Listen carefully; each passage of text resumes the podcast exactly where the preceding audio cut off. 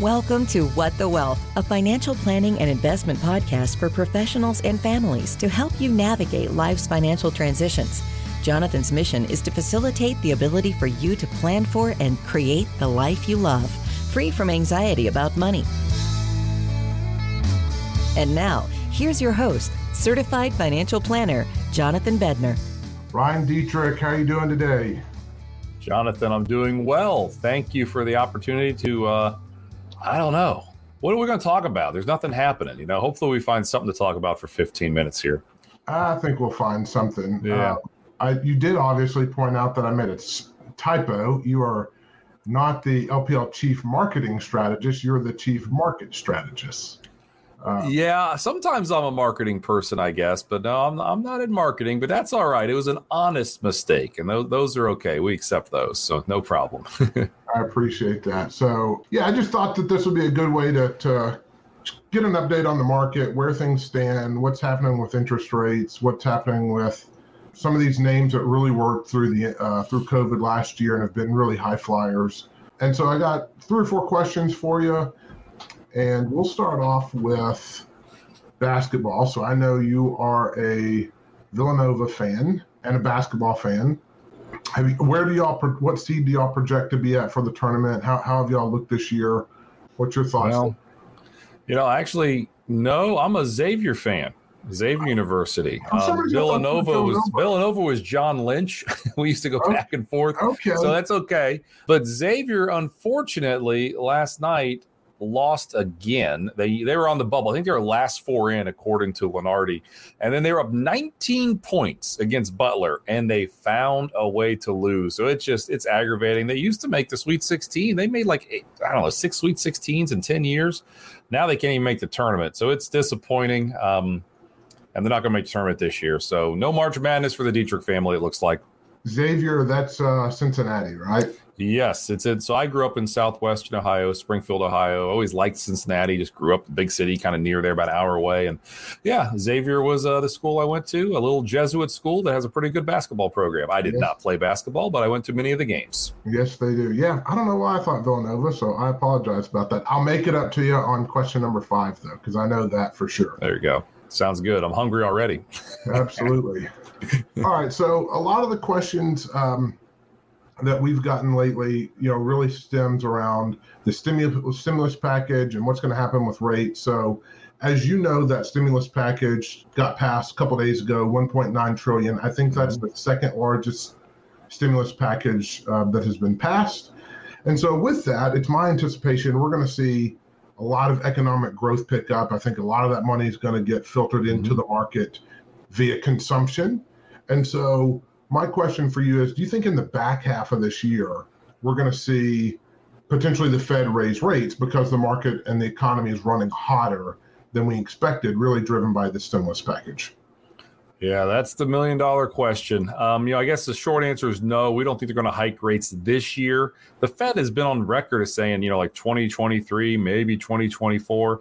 But, you know, the truth is, Jonathan, the economy is opening up, right? Look at the recent manufacturing numbers, the I S M manufacturing, second highest we've had since two thousand four. Just this morning, the initial jobless claims, they still came in over seven hundred thousand. So I'm not minimizing. That's still a historically high number. But that's still an improving trend, right? Claims are starting to go down. We might see a million jobs potentially next month created, or I should say this month, the month of um, of March created. Uh, so it's just truly the economy is opening up, and now you've got the stimulus on top. You could say like the cherry on top, so to speak. And and do we re- did we really need one point nine trillion dollars? I mean, you can make some arguments one way or the other, but the truth is a lot of people are still suffering. A lot of people still need help here, and that's what's going to give us that bridge to the other side. The other side. Is you know the second half of this year, maybe even sooner. They're saying by May we might have heard heard immunity, and um, you know the truth is things are going to open up drastically, and that's why as the time you and I are recording this, the S and P and the Dow are at all time highs. The stock market's a leading indicator for the economy. It's likely saying the economy should really improve the second half of twenty twenty-one as we open up, and um, you know back to circle right back now, uh, you know. things still aren't perfect. We, the Fed has said this. They're not going to hike rates until they see inflation, all right, until they see an average of two percent. Doesn't mean you hit two percent and they start hiking. An average of two percent means you got to stay there for a while. So the truth is, again, we're likely not going to see the Fed do anything this year, and it could be more of a second half of twenty twenty-two story, in, in our opinion, at least as of now. Okay, yeah, so one of the things that I heard, I think it was on today or maybe yesterday, but, you know, Dow Transports hit an all-time high again, and transports hyster- historically have been another leading indicator, and as long as we've got, you know, product moving and transportation, um, then that means that consumers are spending money, so that's another, you know, positive indicator we, we've seen uh, with that being at all-time highs. Well, absolutely. I mean, if you tried to buy a bed lately, or you try to go buy a bike for your kids, I mean, you can't buy these things. Like, there's literally none of them, right? I mean, it's like there are some supply issues with China and COVID. We get it. But the demand is just so strong right now. It's it's truly, uh, truly amazing. You know, and it, it, it's just, it says, again, this reopening is happening, and it's uh, something that we don't want to bet against, I guess. Absolutely. Uh, let's go to the question, the second question I have. And so, are higher interest rates a negative for the stock market? So that's come up a lot lately. There's a lot yeah. of fear about, uh, I think it's a fear of change more than anything, but the the negative mentality around, you know, rising stock, uh, excuse me, rising interest rates is a negative for the market. Uh, so do you have any uh, stats or any guidance on on that question? Yeah, I mean, the, the good news is history says no. Let's be honest. What do rising rates usually impact? Bonds, right? Rates and bonds tend to be inversely related. Um, and when you look back, we took a look in this, this week's weekly market commentary that we wrote here at L P L Research. We found thirteen different periods of a higher trending ten-year yield, Jonathan. And when we looked at what the S and P did, stocks gained ten of those thirteen when the when the ten-year yield was going higher. Since the mid nineties, the last six times we had an extended period of a higher trending ten-year yield, the S and P gained every single time. So it's almost the fear of the unknown, uncertainty. It's been a long time since we had inflation, been a long time since we've seen some significantly uh, trending higher um, yields. People seem to forget that. But again, it's probably honestly as simple as this. The bond market is sniffing out, kind of what we talked about the first question, a better economy. Money's kind of leaving bonds. Yields are going higher.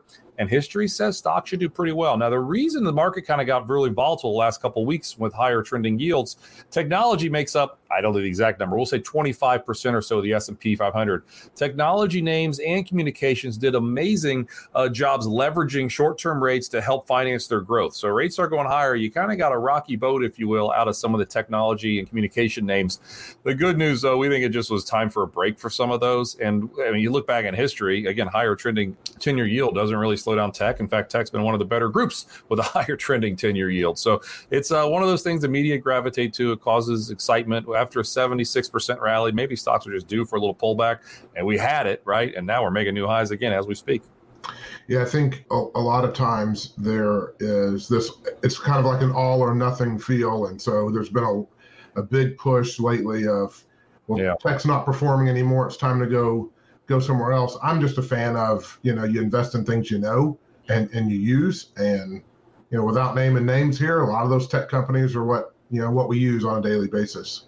Um, exactly. I just had a thought on that and actually escaped my mind as I was babbling. So we'll, we'll kind of lead, that leads us into, into the next, you know, kind of question I thought of before, before this. And so yeah. value over the last ten years, but, you know, maybe even a shorter window, three to five years, has really underperformed pretty significantly uh, growth, growth stocks and growth investments.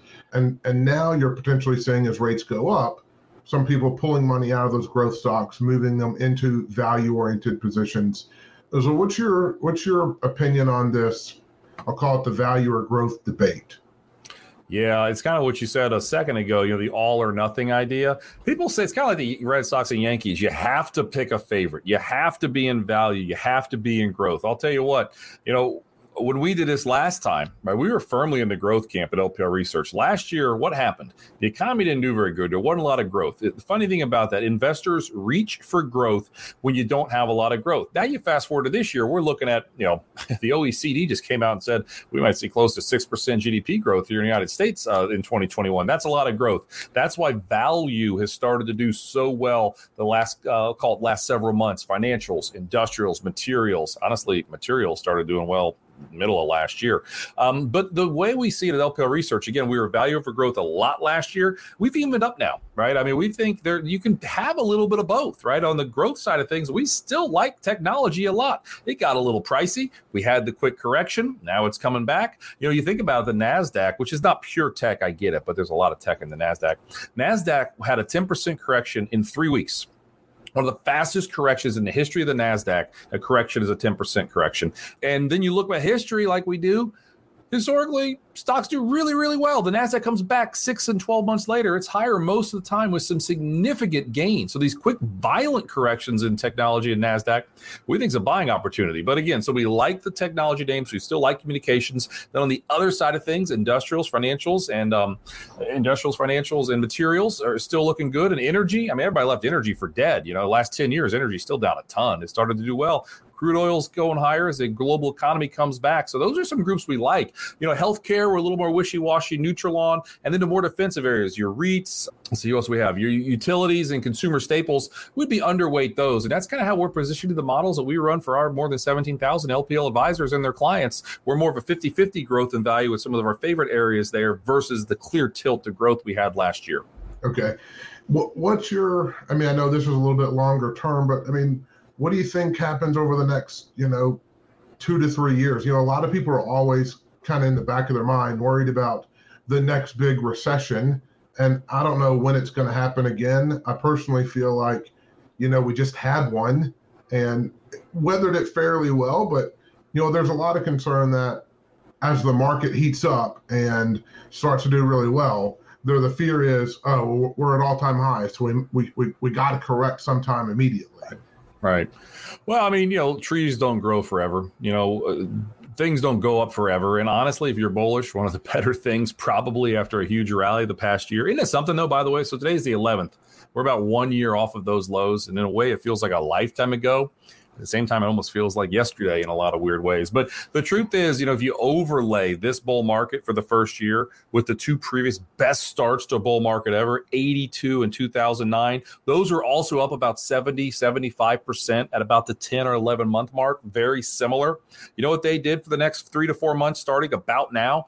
Kind of got choppy, right? It didn't just keep going up, little sell-off, um, and that wouldn't be a bad thing. I mean, let's be honest. I just listed some positive things that are out there. Everybody's talking about the same positive things that are out there. Maybe the market's kind of, the economy's great. And, and again, you can have a good economy, but the stock market maybe is time for a little bit of a break, and that's not the end of the world. Money sloshes around. Maybe, you know, growth does well for a little bit, then no cyclical value. You know, you can go back and forth. It's not like last March where everything sold off. So, so we kind of see it, uh, see it that way. Something else that gets me, I've, I've got my FactSet open. Small caps, you know what small caps are up for the year by chance, Jonathan? You want to take a guess?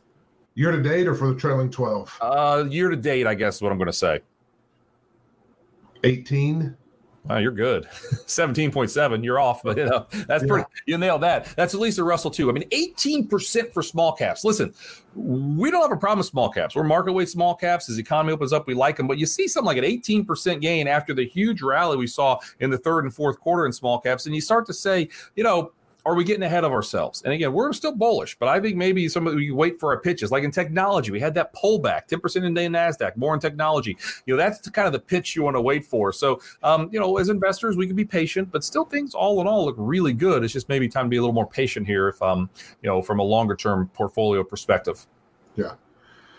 Well, I appreciate your time, Ryan. I got one final question. I, you know, I think this is our third time to have a chat over the last year.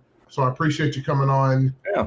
We are both foodies, and so I thought I would end this with a layup and say creme brulee or bananas Foster.